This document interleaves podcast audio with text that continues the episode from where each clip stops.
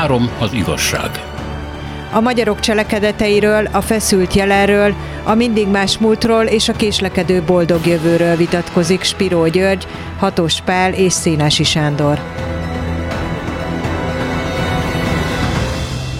Üdvözlet az uraknak! Gondoltam, beszéljünk a Balkáról.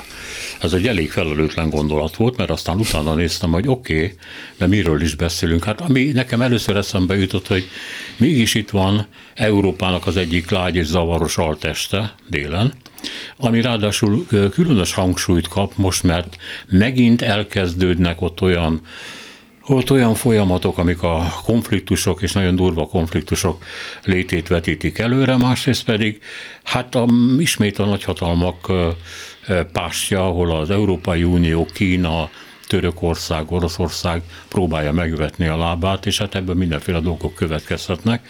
Csak aztán kiderült, hogy hát mi az, hogy Balkán. Van a Balkán félsziget, aztán van a Balkán régió, amiben, ahogy olvasom, Albánia, Hercegovina, Bulgária, Görögország, Görögország, Horvátország, Koszovó, Észak-Macedónia, Szerbia, Szlovénia, Montenegro tartozik, de egyes állítások szerint még a regát is valami furcsa módon.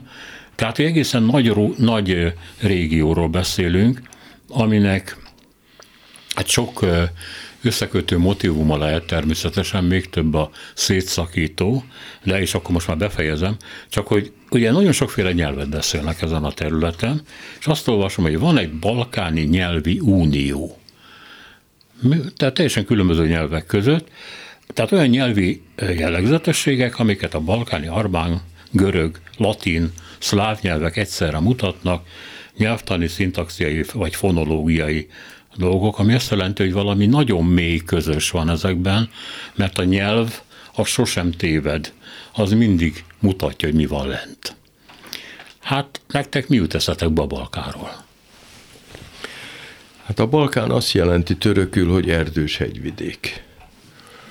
E, ami e, nem, hogy a mai Balkára nem mindenütt jellemző, e, hanem bizony, hogyha megnézzük a karstvidéket, Horvátországot, Hát azt a rómaiak kiirtották onnan az erdőket, és azóta nincs erdő, és azóta terméketlen a talaj. Ez az emberi tevékenységnek a, a, a természet romboló hatása, ugye? Ami, hogyha megfelelő nagy hatalom végzi, akkor elég gyorsan végbe megy, és aztán soha többé nem lehet helyreállítani. Ugyanez látható Palesztinában, ugye, amelyik szintén rendkívül gazdag volt erdőben, de hát onnan szintén kitermelték a rómaiak 2000 évvel ezelőtt a fát, és ennek következtében az is terméketlen vidék lett, és hát az izraeli telepesek azok ott mindent elkövettek, hogy valamilyen módon ott földet hordjanak meg. Meg a teraszos művelés maga is azért van kitalálva, mert már nincsen föld. De volt. Annyira volt, hogy ugye Palesztinában Judeo oroszlánja az ott lakott az erdőkbe, tehát az nem kitaláció, hanem ottan nagyszerűen megéltek ezek a vadállatok.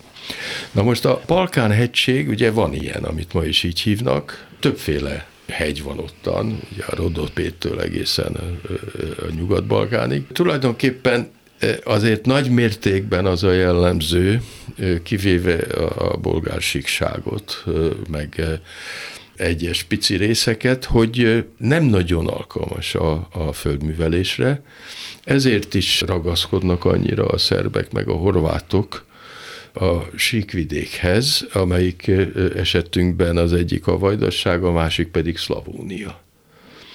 Mert hát más termékeny síkságuk nekik nincsen.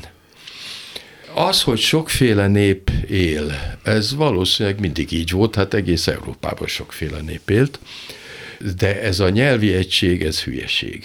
Ez nem így van. Egyetlen egy nyelvi nyoma van annak, hogy lehetett egy már a kihalt balkáni nyelv, nem tudjuk, hogy melyik nyelv volt ez, mert nincs. Egy nyom van, az infinitívusnak, vagyis a főnévi igenévnek a hiánya. Ez megjelenik a szerbben, de nincs benne a horvátban, noha ez ugyanaz a nyelv. Megjelenik a románban, ugye erre használják a kö kötőszót, és benne van a bolgárban. Tehát nincs infinitő. Tehát el fogok menni, azt nem úgy mondják, hogy el fogok menni, hanem hogy el akarok, hogy menjek. Tulajdonképpen így fejezik ki.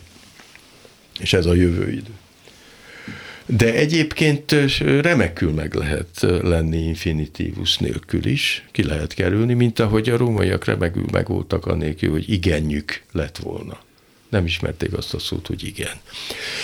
A szlávok se ismerték, ezért különböző igenjük van nekik, meg sok mindent nem ismert.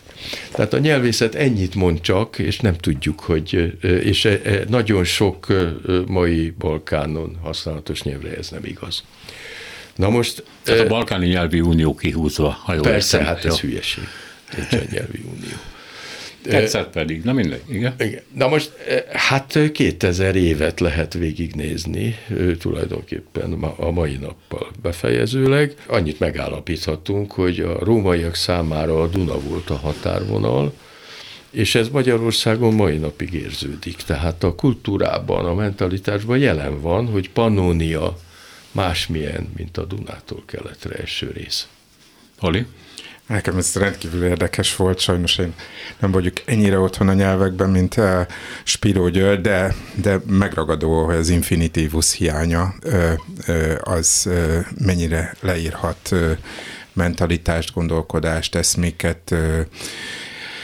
Ugye a, a nemrégiben jelent meg angolul, azt hiszem Amerikában, egy a magyar irodalom történetéről szóló, sőt, Budapest a Magyar Irodalom című könyv, aminek az volt a címe, hogy a Balkán Csikágója. Tehát, hogy Budapest az a Balkán Csikágója. És ez jellemző, mert ez a kifejezés egyébként nem mástól, mint, mint 60 Lajostól származik, aki így írta le, hogy hogy, hogy városodisodik, hogy, hogy lesz metropolis, hogy, hogy, hogy kell átalakítani azt a fajta népnemzeti ellaposodott romantikát, amit, amit ugye az ő mestere Gyulai Pál ö, egyszerre ö, proponált, és azért ö, volt ö, bizonyos a belső kritikusa is. Tehát, hogyha felsoroltad ezeket az országokat, akkor oda tehetjük Magyarországot is. Magyarországot nagyon sokan tartották, vagy tartják bizonyos értelemben a Balkán részének. Nagyon sokan félnek, hogy balkanizálódunk, tehát, hogy veszélyes közelségében élünk a Balkánnak, vagy a balkáni mentalitásnak, és hát azt is hozzá kell tenni, hogy, hogy, hogy, hogy ennek egyfajta földrajzi választóvonala is lehet, és mondjuk az a fajta ö, neonacionalista önkép, amit Klebersberg Kuno terjesztett a két világháború között, amely, amely ugye Magyarország nyugatosságát akarta bebizonyítani az európai nyugati nagyhatalmaknak, hogy revideálják azt a képet, amit Trianonhoz vezetett, és, és úgymond Magyarország megcsonkításához, az pont arra épült, hogy mi nem vagyunk a Balkán része. Máig itt van bennem, hogy, hogy ez, ez tovább élt mondjuk az eltén is, és hogy én ilyen mondatokat hallottam, hogy például a brassói fekete templom, az az Európa gótika legkeletibb, hogy is mondjam, hát bástyája, és hogy a, a reformáció ugye elterjedt Erdélyben, a reformáció és a protestantizmus, mint nyugati export, vagy exporttermék, felőlünk nézve importtermék, az megállt ugye Magyarországon, illetve a magyarok körében, de a balkáni népek körében hiába fordította, fordítatta Betlen Gábor a Bibliát románra, hiába, tehát hogy a szerbek és mondjuk a, a románok már nem érintettek benne. Tehát, hogy van egyfajta olyan magyar identitás, vagy egy olyan magyar identitás képzet, amely a Balkán ellentétességére épül. Történészként is találkoztam ezzel, hogy a Bécsi levéltárban tevékenykedő Szegfű Gyula, aki ugye megírta a száműző Trákócit, és ostorozta ezt az ostoba szűkkeblű magyar nacionalizmust, 60 Lajos hívására 1918 őszén, az őszi rózsás forradalmába, forradalom idején azt mondta, hogy a királyság eltörlése nem zavarja, de ő Balkán országban nem akar hazamenni. Tehát, hogy az a fajta felfordulás. Tehát, hogy a Balkán ilyen értelemben Magyarországon negatív. Ha viszont arra gondolunk, hogy mekkora zajos sikart aratott a, a macska jaj, amelynek ugye a címe azt hiszem Crina macska szerbül, tehát hogy a macska szavunk az teljesen rokon ugye a, a, a szerbek szavával, akkor, akkor tényleg azt kell látnunk, hogy például a paprika szót is a szerbektől vettük át, és még mennyi minden mást, hogy Magyarország egy mélységesen balkáni ország. Ha átsétálunk a Lánchídon, ami ma is ugye egy politikai szimbólum, hogy csak gyalogosok, autósok is figyelembe vegyék, stb. Budapestnek az első, hát ki finanszírozta azt? Egy Sina György nevezetű bankár, akit mi görögnek nevezünk, mert hogy a görögöket úgymond nem tekintjük a Balkán részének, pedig hát dehogy nem, a Balkán részei, de hát Sina György nem görög volt, hanem fanarióta, valószínűleg arumán, arumun, román volt, valószínűleg az any... Cincár. Cincár. Cincár. Cincár ebben az értelemben. Tehát ahol ez a Balkán, ahol, ahol és ez a Magyarország, ahol egybefolynak az identitások. Kialakulatlan, hogy mi, milyen nemzetiségi, etnikai tudatot vagy vallási tudatot jelent, és talán már hivatkoztam itt erre egy, egy olyan, olyan képre, amit Barabás Miklós rajzolt az 1840-es években, jégzajlás van, és vízkeresztkor átjönnek a görögök. Ezek románok, szerbek, stb. Csónakon, a, a zajló Dunán, hogy körmenetet csináljanak Pesten az 1840-es években. Tehát egy tipikusan ortodox balkáni ünnep az eljövendő magyar fővárosban. És akkor, akkor az ember megkérdőjeleződik, hogy akkor hol, hol is van ez a Balkán? Lehet, hogy itt van, és hogy annyira negatívnak nem is kell venni. Az bizonyos, hogy a Balkán mint képzet, az exotikumnak a, az egyik jelképe. Tehát van ez a francia írónő, akit én nagyon szeretek, a Margaret Yourcenar. Neki van egy van egy ilyen novella gyűjteménye, hogy keleti történetek, amiben ugye mindazt, ami eltér a, a mag nyugattól beleveszi, Japánt, Kínait, és legtöbb az ugye az, az balkáni. Tehát a kelet, az exotikum az, ami, ami teljesen más legközelebb a Balkánon figyelhető meg mind a nyugati számára, mind a magyar számára, csak mi nem realizáljuk, hogy mi mennyire balkániak vagyunk, akár a szó negatív, és akár a szó pozitív értelmében is. E, próbáljuk megnézni, hogy mi a balkán, balkániság. Mondjuk a magyar tömegkultúrában Heltai Jenőnek volt egy könyve, van egy könyve, amelyik azt írja le, hogy ugye a Balkánon vagyunk, ahol mindenféle hercegek, grófok uralkodnak, tehát van egy ilyen fenn az ernyő nincsen kas, de az államkistár mindenhol üres. És akkor elkezdik eh, kiárusítani a saját országukat a királyok, általában megjelenik egy hollywoodi producer, aki megveszi az egészet. Egyébként Szerbantalnak azt mondom, hogy a hetedik Edward című könyve is erről szól, hogy van egy ország, ahol szardíniát termelnek, abból élnek, de hát nem megy, és akkor a, a király a fiatal király csinál egy kamupucsot, hogy megszökjön az egész teher alól, aztán visszamegy minden. E, és hát mindenféle, ami csak gaz, gazemberség, ami átverés, ami hazugság, e, az mind a Balkán. Egyetlen egy tiszta dolog van benne, mindig megjelenik a szerelem. Hát a szerelem az ugye tiszta, hiszi Heltai Jenő, vagy próbálja elhitetni, és így tovább. Tehát, hogy valami nagyon gázos, kiismerhetetlen, egymáson tipró és ellenszembes az, ami a Balkán.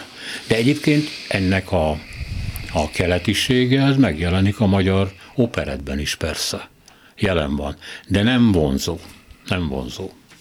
De nagyobb barátságosak a balkániak, Abszolút. az egy nagyszerű mentalitás, barátságosak. A mai napig az igazi Balkánon este fölvonulnak, és korzóznak, és, és isteni kajáik vannak. Pontosan, Ezek igen, főleg törökök. Jobb. Nincs azzal baj, hát van a Vendetta néven ismert, hát azt ugye az olaszoktól ismerjük, de ugyanazon. Tehát a törzsi társadalom tovább élhetett fönt, és azért is élhetett fönn tovább, mert az állami keretek azok nem úgy alakultak ki szükségszerűen a nyugati aktuális nagyhatalom és a keleti aktuális nagyhatalom ütközőpontjába. A Balkán az mindig ütközőpont. Mindegy, hogy a Velencei Köztársaság és a törökök között, de hát ott ment a húzavona, és akkor hol ezek foglalták el, hol azok. Hol ezek küldtek csapatokat, hol azok. Na most a józanabb Balkán szülöttek, azok mindig belátták, hogy tulajdonképpen a, az ő függetlenségüket nem annyira a, a, függetlenségi harc biztosította, hanem hogy nem volt érdemes azt a területet elfoglalni. Mert hiszen nem volt termékeny. Hát kecskéket, szamarakat lehetett ottan tenyészteni, és másra nem igen volt lehetőség.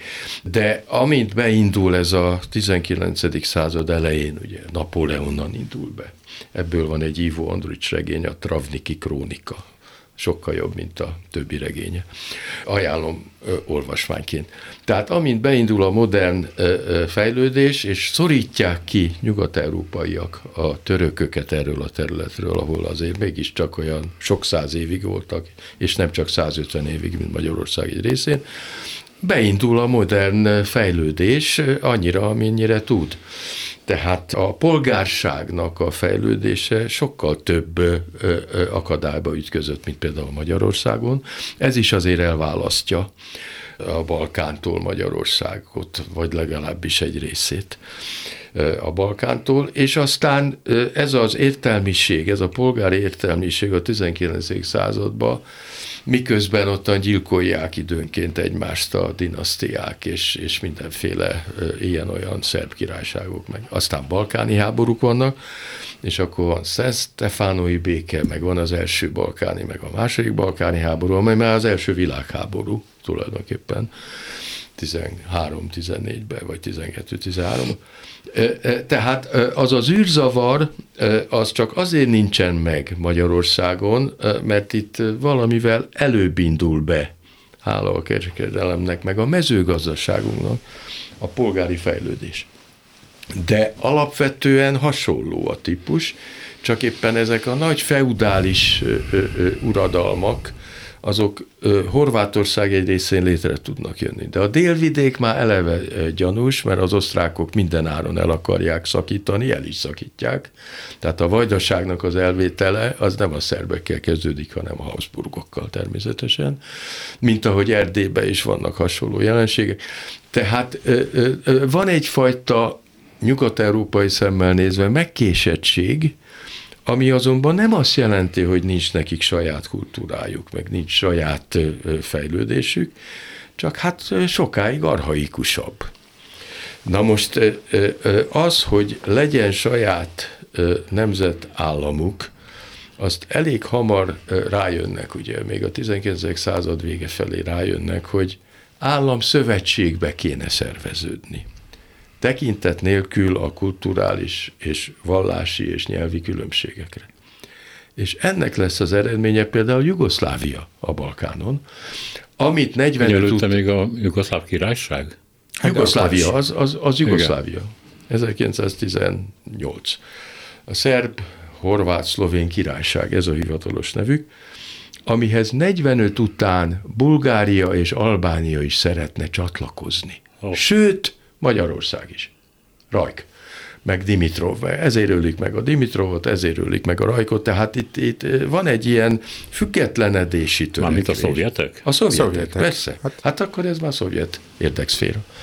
Tehát itt, itt belátták, nem Kossuth volt az egyetlen, ő, ő, ő, ő utólag belátta, hogy itten kéne egy Dunavölgyi, Dunavölgyi Szövetség, hát nincsen, vagy Dunamenti Országok Államszövetség, nem volt rá lehetőség, mert nem hagyták, mert nem volt ugye a nagyhatalmak érdeke. De hát ez újra meg újra fölmerült. És nem azért merült föl, mert ezek eleve ő, ő, gyűlölik egymást, ezek a népek, éppen ellenkezőleg. De hát nagyon könnyen kihasználhatók. Na most a török megszállás évszázadai, arra azért érdemes visszatérni, mert hamis kép él a fejünkben a török megszállásról a törökök vallási értelemben rendkívül toleránsak voltak. A magyarokhoz is, meg a balkániakhoz is. Na most a balkániakat békéhagyták, tehát nem volt kötelező Mohamedánná áttérni. Az egy külön történet, hogy hol, kik, miért tértek át Mohamedánná. De az a mohamedanizmus nem olyan volt, mint amit a 19. század végétől európai hatásra ilyen tulajdonképpen nacionalista, meg sovinista célzattal megcsináltak, hanem például a zsidókat is békén hagyták. Hát ennek következtében ugye a szefárdok azok békén élhettek évszázadokon keresztül Törökországban, meg, meg lehetett kultúrájuk. De ez a többire is igaz. Tehát ez nem így nézett ki ez a török uralom. Egy baja volt, hogy megrekesztette a társadalmat a, a, abban a feudális állapotban, ahonnan nincs kilépés. Ez volt a baja. Van egy kivétel ebben a történetben, tudnélik, ami eh, Magyarország összenövését, tehát körülbelül 800 évre biztosította a Balkánnal, ez Horvátország, ami az egyedüli katolikus régió tekintetben. Én nem tudtam, hogy eh, ennek milyen mély gyökerei vannak, hogy gyakorlatilag ugye a horvátok megérkeznek talán a 7. században a Balkánra, és rögtön kapcsolatba kerülnek a szentszékkel, tehát az ő katolicizmusuk magától értető, természetes és rögtön elkezdődő folyamat volt, ami aztán tökéletesen különbözött a térségtől, és hát Magyarország jelenléte meg Horvátországon keresztül az Adrián, olyan, mint tengeri hatalom, az utólag kicsit olyan murisa hangzik, de hát kétségkívül ez századokon át valahogy jelen volt, létezett. Ez az egész horvát ügy, ez mennyire módosít mondjuk Magyarországon belül a, a, a Balkánképen egyáltalán milyen szerepet játszott?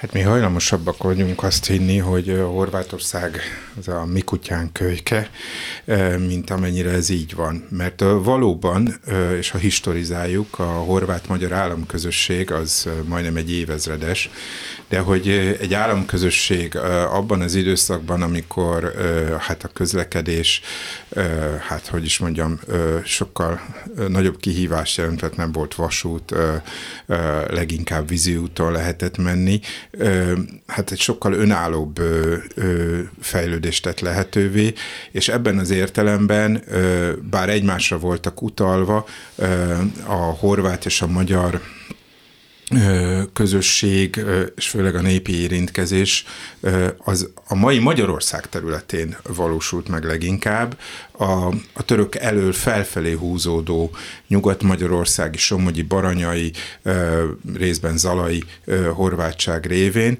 Én ezt nem túloznám el. Másrészt meg azt is jelezném, és ez nagyon fontos, hogy a török korszak igen, az a vallási plura, pluralizmusnak egy kevésbé konfliktusos változatát hozta, mint mondjuk az ellenreformáció, a 30 éves háború valósága Csehországban, vagy akár vagy akár az osztrák örökösödési tartományokban. Igen, a Balkánnak a, a vallási heterogenitás az megmaradt. Tehát albánok azok nem csak muszlimok. Az albánok ortodoxok is, sőt, katolikusok is. Tehát ezt, ne, ezt kevesen tudják, hogy Albániának van, vannak kontinúsan a nyugati egyházhoz tartozó albán törzsek, éppen például a vendetta, amit annyira balkáni tulajdonságnak tartunk, az leginkább és leghosszabban, tehát a vérbosszú, az albáni, az al- északi albán katolikus közösségekben él tovább. Vannak ortodox jellegűek, ezt jellemzően például a görögök azt mondják, hogy ők nem is albánok, hanem görögök, és ugyanezt akár például a, bol- a, a bolgároknál is megfigyelhetjük. Tehát például a Temes megye vagy Torontál megye területén, a Romániához tartozik, van egy olyan község, hogy Vinga. Ez bolgárok lakják. No, de milyen bolgárok? Katolikus, római katolikus bolgárok. Tehát sokkal szélesebb és sokkal színesebb, pontosan azért, mert a törököknek viszonylag toleráns volt a vallási politikájuk, és pontosan ezért azt is gyakran elfelejtjük, hogy ugye amikor a keresztény hadak megjelennek 1686 után, akkor a zsidóknak is menekülniük kell Budáról és az összes többi városról, és ugye a, a, a Magyarország zsidósága 18. század elejétől, de inkább a közepétől tud ő, újjá települni. Most visszatérve a horvát kérdés, az sem olyan egyszerű. Az sem olyan egyszerű. Például az első világháborúnak egy nevezetes horvát tábornok, a Borovics, ortodoxnak születik. nem katolikusnak, ortodoxnak születik, és, és ezt sokszor el is tagadják, hogy, hogy, hogy, hogy a horvát etnogenezis, vagy a horvátság és a katolicizmus persze összefügg, egybefügg, de nem olyan egyszerű ez a kérdés, mint azt gondoljuk, és akkor gondoljunk a katolikus szerbekre, a bunyevácokra, tehát hogy most akkor horvátok, szerbek, hol, hol helyezkednek el, tehát a Balkán pontosan ez az elfolyó határoknak is a térsége, és ez szerintem... szerintem és az elfolyó identitások is. És a, igen, az egymásba ömlő identitásoknak is a kérdése.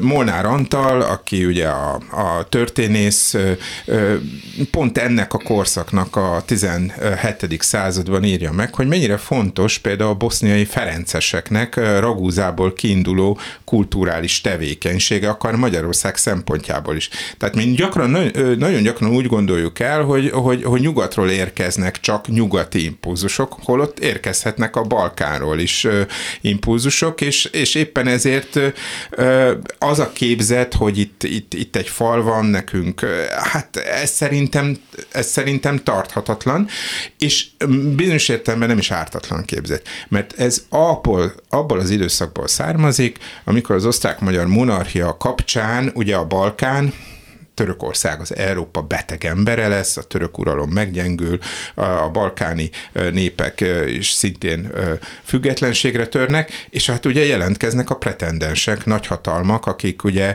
különböző jogcímeken akarják a, térség fölött a hatalmukat biztosítani, és a magyar gyarmatosítás úgymond ennek egyetlen terepenyi kívánkoz, és ez a Balkán volt. És az első világháború alatt olyan nevezetes magyar kapitalisták, mint Lánci Leo, vagy, vagy akár ugye Weiss Manfred, és egész tervezeteket tettek le a kormány asztalára, hogy hogy kell a Balkánt kvázi magyar gyarmattá tenni. Ha elmegyünk Albániába, és akkor ott ugye megnézzük a múzeumokat, ott van Talóci Lajosnak, aki ugye Ferenc József egyik fontos belső tanácsadója, volt a kormányzója, meg egyéb. Hát hogy gyakorlatilag történészként is azt próbálta bebizonyítani, hogy tulajdonképpen a Balkán fölött egy ősi, közép, legalábbis középkori ö, ö, magyar ö, patronátus uralom volt. Tehát ilyen értelemben a Balkán, ez a mi, hogy is mondjam, közel külföldünk. közel külföldünk, amely fölött mi ott állunk, szellemileg ugye ez előkerül a béketárgyalásokon, előkerül, hogy mi magasabb civilizációs szintet értünk el. Tehát ilyen értelemben is azért a Balkán képzeteink azok nem fekete-fehérek. Hát ugye Boszniának magyar volt a kormányzója, vagyis a királya, Kállai Béni. Igen. És ő, ő vezette be a, a modern közigazgatást, és nem a keresztényekre épített, hanem a muzulmánokra. Volt annyira bölcs. De hát ennek vannak előzményei. Most nem akarok a történettel, történelmmel előhúzakodni, de hát második Béla kezdi, ugye, hát az övé Bosznia, és aztán negyedik Béla is, és tulajdonképpen a magyar-horvát kapcsolatok, meg a magyar-szerb kapcsolatok, hát beépülnek az Árpád házba, hát beházasodnak, és ottan Brankovics Györgyel bezárólag, hát rengeteg kapcsolat van, úgyhogy ez eleven, és nem csak hadi, nem csak kereskedelmi, hanem népek jönnek, mennek. Az utolsó nagy népáramdalás ugye a, a, a Csarnojevics féle kivonulás Szerbiából, és hát Koszov, Szentendrén, Koszovóból, ugye? Igen, és Szentendrén még mindig élnek leszármazottak, meg, meg jó, de ebben nem akarok belebocsátkozni, hanem tulajdonképpen csak azt akarom mondani, hogy a vallási mozgalmak a Balkánon egy kicsikét másképp néznek ki. Tehát megszoktuk, hogy vannak Nyugat-Európában, nem tudom, flagellások, meg ilyenek, meg olyan. A bogumilekről nem nagyon van szó. Na most a bogumilek... Róka azok, írt róluk, ugye? Hát igen, de, de, de az ő jelentőségük a Balkánon. Ugye ez egy keresztény szekta tulajdonképpen, vagy nem is szekta, vallás. Hát mert ők állítják a jót meg a a, a gonoszat, és a, test, és a testben ez a hisznek. Ez, ez, egy, ez egy dualizmus tulajdonképpen a magam, ugye? És a testben hisznek. és a testi örömökben hisznek, és táncolnak, és esznek, isznak. Egy kicsit olyanok, minden vallásban van ilyen, mint a 18. századi zsidó haszidok. Hát az is egy forradalmi mozgalom volt. Na most ők, ők tulajdonképpen szerterületen vannak, tehát Raska területén, innen van a rác szavunk, ugye. De hát elűzik őket onnan, az ortodox egyház elűzi, és akkor mennek Boszniába. És Boszniában befogadják őket, és ott vannak elég sokáig, amíg a törökök el nem fog, fog, foglalják Boszniát, és akkor muzulmánok lesznek. lesznek igen. Tehát, tehát ők etnikailag szerbek. A legtisztább szerb etnikum, az egyetlen, ami fönnmaradt, az a bosnyák. Ezt csak azért mondom, mert azokat írtják, ugye, a szerbek és viszont. Tehát ez egy nehéz történet ilyen szempontból, és hadd mondjak egyetlen példát, hogy megvilágítani, hogy ez hogy van. Volt egy jelentős szerbíró, Mesa Szelimovics a neve. Azért mondom, mert magyarul is van két regénye, a Dervis és a Halál, illetve az Erőt című regény. Ezek jó regények. És 1910-ben született, és 82-ben halt meg. És hát ő Szarajevóban élt, tanár volt, dramaturg volt, színigazgató volt, mindenféle, és elég későn kezdte a regényírás, 40 éves korában. Na most őt, hát tulajdonképpen ez, ez nehéz meghatározni, hogy az a nyelv, amit ő használ, meg amit az Ivo Andris. Az Iekastina ugyan, tehát horvátnak kéne a hangzás miatt minősíteni, de közben meg szerb szavakat használ. Mindegy. A szerb irodalmi a szerb, nem tudom, írószövetségnek lett a tagja, úgy nyilatkozott 76-ban, hogy ő szerb író. Na most később megváltozott egy kicsit a helyzet, és akkor hát ő muzulmán író lett. Aztán az unokája már azt mondja, hogy muzulmán gyökerekkel rendelkező szerbíró lett. Na most soha nem volt muzulmán, hanem ateista volt és kommunista. Na most csak azért említem éppen, ő nagyon jó író, úgyhogy lehet olvasni. Azért említem őt, mert Szóval minek alapján mit mondunk? Attól, hogy a Balkán-hegység a területnek a, a nevét adja, attól azért itt a legkülönbözőbb dolgok vannak. Igen, ez, ez nagyon-nagyon romantikus, és az ember ilyen kívülállóként biztos tudja élvezni belül, ha nézi ezt az ember a rengeteg konfliktust, ahogy te mondtad, az össze vagy szétfolyó identitásokat, a csetepatékat, akkor az ember annak örül, ha nagyobb entitások jönnek létre, mert hát az embernek a dolga, nem tudom ki mondta, mégiscsak az összefogás és nem a széthúzás, és azért lehetett örülni Jugoszláviának, mert végre valami gondolhatta az ember az akkori, ami nem azt nézi, hogy mi a vallásod, nem azt nézi, hogy mi az etnikumod, nem azt nézi, hogy tegnap minek vallottad magad, és ma minek hazudod magad, hanem vannak e fölötti olyan polgári értékek, mint a Hát igen, sajnos ebbe beletartozik a kapitalizmus, beletartozik az, hogy a, a, a, hogy mondjam csak, a minőségelvek, beletartozik az, hogy a törzsi elfogultságokon túl tudunk lépni, és akkor valami nagynak együtt vagyunk a tagjai. És az ember így nézett Jugoszláviára, hát igen, ez nem egy polgári Jugoszlávia lett a végeredményben, hanem egy, nem is tudom, milyen ilyen szocialisztikus, titói, nagyon fura képződmény. Hát rendőrállam, igen. Hát Úgyhogy ezt aztán nehéz lehetett egybe tartani, de én Jugoszláviát mind a mai napig sajnálom. A vajdasági magyarok is azt mondják, hogy ők is nagyon sajnálják. És nagyon sokszor lehet hallani, hogy szerbek is mondják, hogy ők is nagyon sajnálják. Aztán olvastam egy, olvastam egy felmérést, azt mondja, hogy 2023-ban készült. A szerbek körülbelül 1 és 3 százaléka gondolta azt, hogy ő jugoszláv. Mondják utólag persze, hogy akkor mit mondtak, azt nem tudom. És ugyanezek az emberek mondják, ez a szerbiai felmérés, hogy hát nem is nagyon tartoznának össze mással, az unió iránt éreznek, éreznek nagy lelkesedést, 11 százalék az unió támogatottsága, ők inkább Oroszországban hisznek, 93 százalékuk Putyin szövetségese. Hát ennyit az összetartozásról, meg a nagy testvéri e, entitásokról be jó lenne tartozni. Mert most megint az ellenkezőjén vagyunk. Ha hogyan lehetnénk minél különbözőbbek, hogyan húzhatnánk szét, hogyan tudnánk tönkretenni Bosznia-Hercegovinát, vagy éppen ezt a, hát nem is tudom, hogy minek nevezem, Albán enklávét, és hogy miért jó kavarni mondjuk magyar vagy más politikusoknak ezen a vidéken, mert van mit.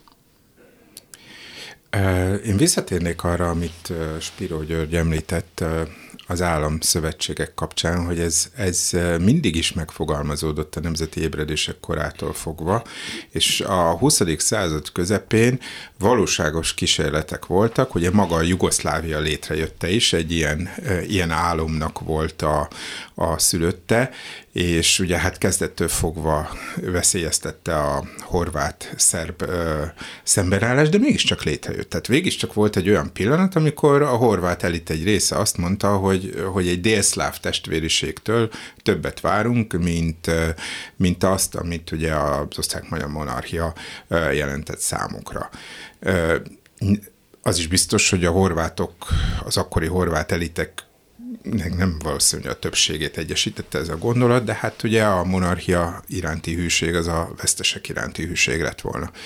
És hát, és hát ez ugye ott volt Dimitrovnál, ott volt Titónál, és ott volt akár Román Petru Grózánál is, aki, aki hatalmas elánnal vetette föl 45-be, hogy kész, természetesen Erdély visszajön, de nem kell aggódni, mert lesz itt, lesz itt egy nagy magyar-román testvérállam Balkánnal együtt. Gróza szerencsésebb volt, őt, őt nem, nem ölték meg egy moszkvai kórházban, meg nem akasztották föl ö, ö, sötét budapesti cellaudvaron, de hogy de hogy hát ez a gondolat sem vált valóra. Viszont, viszont amit te is említesz, tehát hogy a jugoszláv iránti nosztalgiában benne van az, hogy Tito azért mégiscsak hát a világpolitika színpadára kormányozta a Jugoszláviát. Tehát, hogy a Brioni találkozó, ott van Nérúval, ott van Nasserrel, tehát ott van Afrika, ott van Ázsia, és ő Európa ebben. És hogy ugye kesztyűt dobnak ugye a nyugatnak is, és kesztyűt dobnak ugye a Varsói Szerződés számára is, és azt mondják, hogy egyfajta, és mind a három politikusnál ott van egyfajta ilyen szocialista elköteleződés, hát Néru vagy Tito teljesen egyértelmű, hiszen ő egy öreg kommunista, de hát Nassernál is, ugye, aki egy arab szocialista nacionalizmusban bízik, és, és, és, és hát Néró is egy érdekes eset, aki, aki ugye hát az egész társadalmi emancipáció, az ugye az angol imperializmussal és kapitalizmussal szembe fogalmazódik meg. És hogy, hogy ezek a, ez, ez, ez aztán semmi lett. Semmi lett, és, és hogy miért? És, és én ide szeretnék visszatérni, talán egy előző adásban is mondta Spiro György, tehát hogy a nagy hatalmak. Tehát, hogy a Balkánon lehet elgondolni ezt, lehet elgondolni azt, lehet Kossuthnak, lehet Titónak, lehet Dimitrovnak, aki nem akárki volt azért, nem akárki volt, tehát akinek hatalmas szimbolikus szerepe volt ugye a, a Reichstag felgyújtása iránti perben, hogy ott ugye hát Hitlerék sem tudtak mit csinálni vele, és végül is ugye ki kellett bocsájtani, de hogy, hogy nem, nem, nem kapott ez a régió nem kapott szerepet abban, hogy a saját sorsát maga tudja kézbe venni, és ma is ezt látjuk. Ma is ezt látjuk, hogy ott kavarnak a törökök, tehát a magyar kavarás semmi ahhoz képest, ahogy az oroszok kavarnak, ahogy a törökök kavarnak, hogy az amerikaiak, és most legutoljára most már a kínaiak is, ugye a Belgrád-Budapest vasútvonallal és az egésszel együtt. Tehát, hogy van ebben valami tragikusság, és ez a tragikusság egyébként a Balkánt összeköti Magyarországgal is, tehát, hogy ilyen értelemben balkáni sorsunk van, hogy, hogy, hogy, hogy vannak ideális elképzeléseink, van kompország, van ez meg az, de végső soron, végső soron mindig is a nagyhatalmi alkuk határozzák meg, hogy, hogy mi, hogyan alakul Magyarország sorsa. Én és, nem akarom. És ugyanez, ugyanez vonatkozik Bosznia-Hercegovinára. Tehát igen, bizonyos értelemben mi lett a régió sorsa azáltal, hogy felbomlott Jugoszlávia? Biztos, hogy alászállt mind, mind a gazdasági fejlettségében, mind kulturális vonzerejében, és mind hatalmi állásában. Csak arra kell rákérdeznünk, hogy nem egyfajta kivételesség lehetett az a néhány évtized, mondjuk a 60-as évek, 70-es évek, amikor ugye Tito alatt ö, ö, ö, Jugoszláviának ilyen ragyogása volt. Lehetséges. Tehát valóban az ember azt látja, hogy egyébként sok tekintetben életképtelen kis entitások vívják reménytelen harcaikat egymással, és és bonyolítják be a világot újabb konfliktusokba, de hát a kérdés az, és nem a nagyhatalmakat akarom megvédeni, nem az amerikai békét akarom megvédeni, amitől Koszovó van, meg Bosznia-Hercegovina van, és amitől olyan az egész, amilyen, hanem csak az a kérdés, hogy és a térség önmagában képes lett volna? Képes lett volna kimászni, teremteni valamit, mert Jugoszlávia ennek volt a reményteljes jele. De hát vége lett. Jugoszlávia azért jött létre, mert szétesett a Habsburg birodalom, és a törököket kiverték a Balkáról. Hát ez egyértelmű. Értem, volt egy lehetőség, és ez, ez, ez egy nacionalista mozgalom volt, amiben több volt a Mohamedá, mint a szláv. Annak idején a Gavirul a princip gyilkosság nagy részét Mohamedánok csinálták, és ők is szenvedtek tőle. Na most ebben Ivo Andrics is benne volt, ugye az író, aki ezzel letudta a, a forradalmár kötelezettségeit, és attól kezdve lehetett akár Hitlernél is nagykövet Berlinbe. De Jugoszláviának volt belső piaca. Tehát gazdaságilag és katonai Jugoszlávia működött. Most e, e, e, még nem volt Tito, ugye Tito az, az egy kis szakszervezeti vezetőcske volt a 20-as években, amikor magához hívta a Stálin, és aztán vele nyiratta ki a Párizsban székelő kommunista, szerb-horvát kommunistákat, és akkor ő lett a főnök, tehát ő pontosan tudta, hogy mi az, hogy sztálinizmus, de előtte is létezett, a szerb-horvát királyság létezett. Na most a második világháború világháború verte csak szét, ugye, amikor ilyen Horvátországból csináltak egy fasiszta usztasa államot, és akkor maradt a szerb királyság, ott a csetnikek voltak, és egymás ellen is háborúztak az szerbek, meg a horvátok, meg a partizánok is háborúztak mindenki ellen, és ellenük is mindenki. Tehát ezt hívták népfelszabadító háborúnak, és 45-ben megint összeállt Jugoszlávia, és attól kezdve működött. Na most persze ott is stalinista terror volt, ott a Tito csinálta. Hát mi lett volna? De működőképes volt, és az külön szét kellett verni a rendszerváltás után, és szétverték a németek, meg az amerikaiak, meg az oroszok. Nagy egyetértés. Nem, nem, nem, az, az egy látszat kis háború volt, tartott két napig, az teljesen, akkor már meg voltak egyezve. Tehát ebben meg kellett a nagyhatalmaknak egyezniük, és Jugoszláviát földarabolták. Hát azóta egy rész Németországhoz tartozik, nem? A horvátok, egy rész az oroszoké, mi pedig itten eh, játszunk ide-oda. Melyik rész az oroszoké? A Szerbia. A Szerbia. Természetesen. Ja, igen, elszakadt Szörnagora, elszakadt Makedónia, eh, ottan el vannak a bulgárokkal, és a bulgárok most éppen nem is annyira eh, orosz barátok, mint ahogy szoktak volt lenni évszázadokon keresztül, tehát zavaros a helyzet, ki mennyi pénzt kap, ki honnan kap kölcsönt, ki hogy fizet rá a kölcsönre, mondjuk eladósodik Kínának évszázadokra. Szóval, tehát erről az ott élő népek jelentős része nem tehet. Nem tehet, mint ahogy Magyarország sem úgy tehet a saját történelméről teljes egészében, mint ahogy tehet. Ez egy ilyen periféria. És a perifériának vannak jobb és rosszabb részei. A szlovének elsőrendű periféria, majdnem Ausztria, ugye csak szlávul beszélnek. A horvátok szintén azért, hogy ki tudnak slisszolni néha német, osztrák, olasz segít, ha éppen nincsenek hadi állapotban valakivel. És akkor a másik részre meg próbálnak visszamenni a törökök természetesen. Tehát, hogyha sok évszázados távlatban nézzük a dolgot, akkor itt azt lehet mondani, hogy Törökország pulzál. Igen. Nagyobb, kisebb, és visszamegy amint lehetősége van vissza. Most éppen visszamegy, mert hát két muzulmán állam létesült Jugoszlávia romjain, hát azelőtt ilyen nem volt Európában, hogy muzulmán államvallás, Tehát igen, hát aki egy kicsikét izé, erőszakosabb, meg erő, erőre kap valamiért a világba, akkor az visszamegy oda, ahova tehet. Mostárban igen, több helyen leng a török zászló, a Törökország által fizetett helyreállított műemlékek tetején. Tehát hirdeti, hogy igazából ami jó jön, az Ankarából jön. De hát ez a pulzálás, mondhatod, hogy vannak jobb, meg jobb, rosszabb periódusok. Egy jobb periódus volt Jugoszlávia maga módján, mert mégiscsak adott valami keretet ennek a sokféle népnek, ha nagyon erőszakosan is. Utána jött ez a szétesés, ami hát szerintem a saját maga meglakolását magában hordozza, és megint elkezdődik egy olyan nyüzsgés ebben a térségben, ami sok jóra nem fog vezetni, részint a nagyhatalmak mathatása miatt, részint pedig a egymásra úszított népek öntevékeny mozgása. És ugye csak gondoljunk bele, hogy mit csinálnak a szervek Koszovóban, vagy éppen Bosznia-Hercegovinában, de nem gondolom, hogy velük szemben is mondjuk a koszovói albánok megértőbbek vagy türelmesebbek, mert nem azok. Hát vagy a horvátok Igen. a szerbekkel.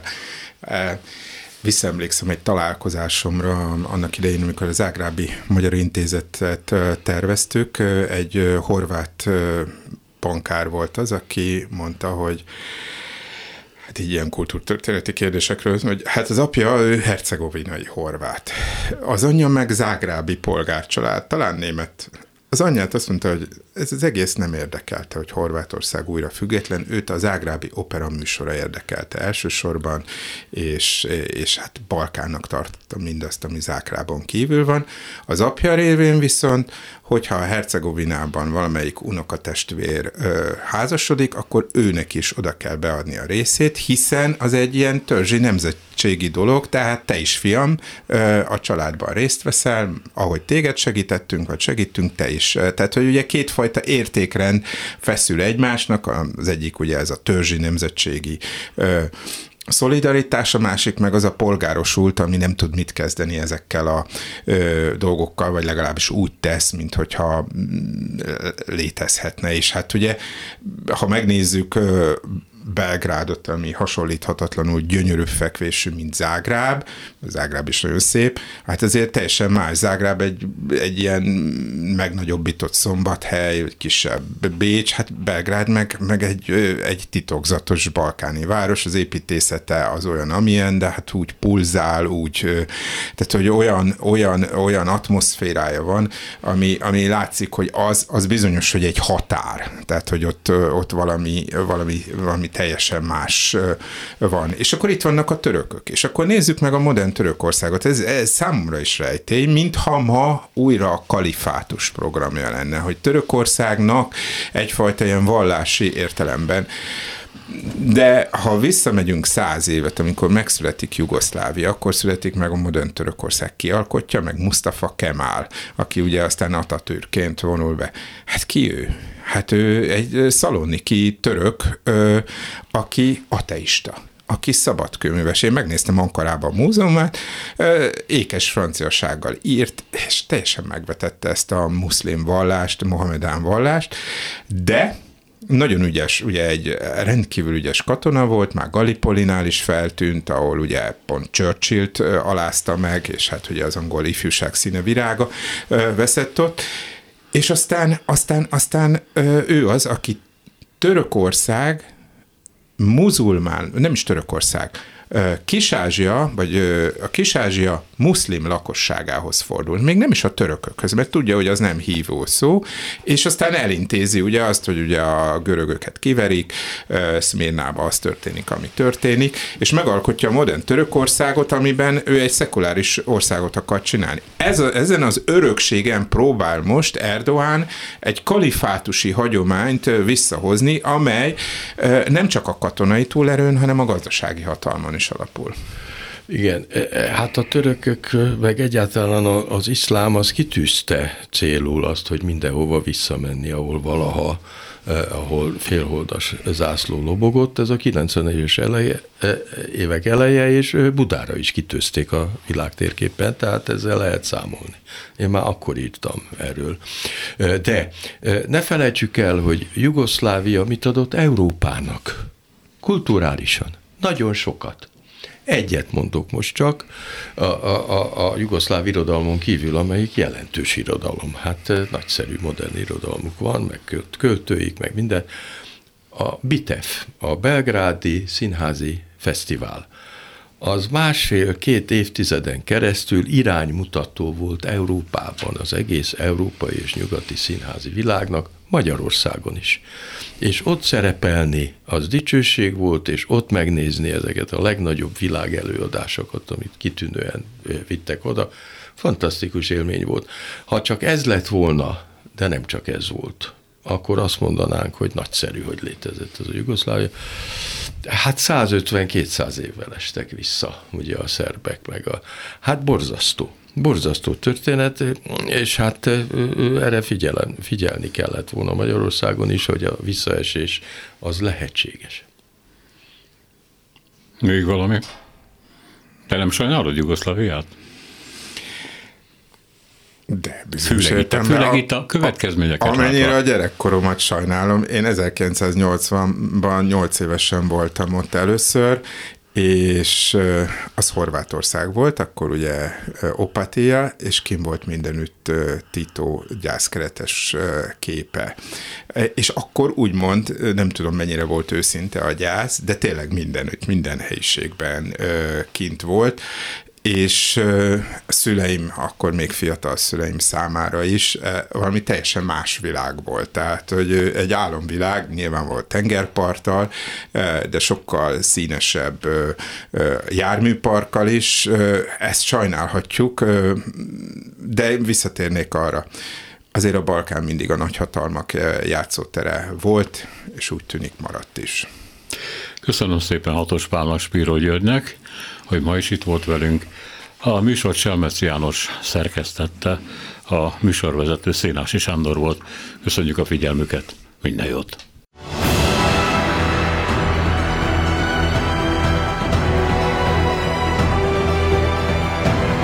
Három az igazság. Szénási Sándor műsorát hallották.